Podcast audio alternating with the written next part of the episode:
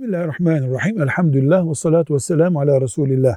Peygamber sallallahu aleyhi ve sellemin 23 yıllık peygamberlik e, döneminde e, bir toplu bakışla planlama kabiliyetini, e, hayatı, coğrafyayı, insanı planlama, projelendirme kabiliyetini belli noktalarda tespit etmemiz mümkündür. Mesela ashabının Allah onlardan razı olsun 13 yıl hatta ilk yılı da Medine'de katarsak 14 yıl süren ezilmişlik, itilmişliğine karşı yaptığı planlamalar dünya hakimiyetinde gözü olan bir nesil ortaya çıkarmasını sağladı.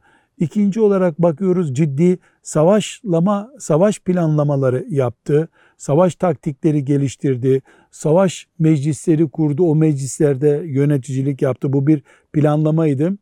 Ee, üçüncü olarak bakıyoruz Müslümanların e, Medine'ye yerleşmesinde bir şehir planlaması olduğunu, bir hayat tarzı planlaması yaptığını görüyoruz. Bir, bir coğrafya planlaması bu.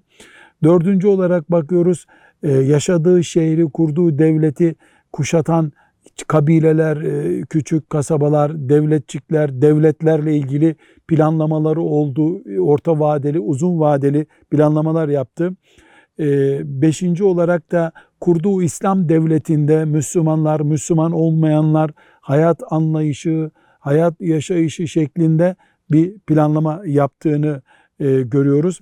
E, ve e, en önemli Peygamber sallallahu aleyhi ve sellemin planlayıcı e, zihniyetin sahibi bir peygamber olarak sallallahu aleyhi ve sellemin getirdiği din olan İslam'a karşı duracak batıl, küfür, şirk ne varsa sistemlerin varlığına karşı İslam planlaması diyebileceğimiz yani dinler arası e, varlıkta İslam'ın en üstün olmasını gerektirecek planlamalar, planlamalar yaptığını görüyoruz. Şüphesiz bunların tamamı Allahu Teala'nın vahyiyle oldu. Allahu Teala'nın ona e, vahyetmesi, ilham etmesiyle oldu. Ayrı bir mesele. Ama Peygamber sallallahu aleyhi ve sellemin kimliği planlamalı işler yapan bir kimlikti. Velhamdülillahi Rabbil Alemin.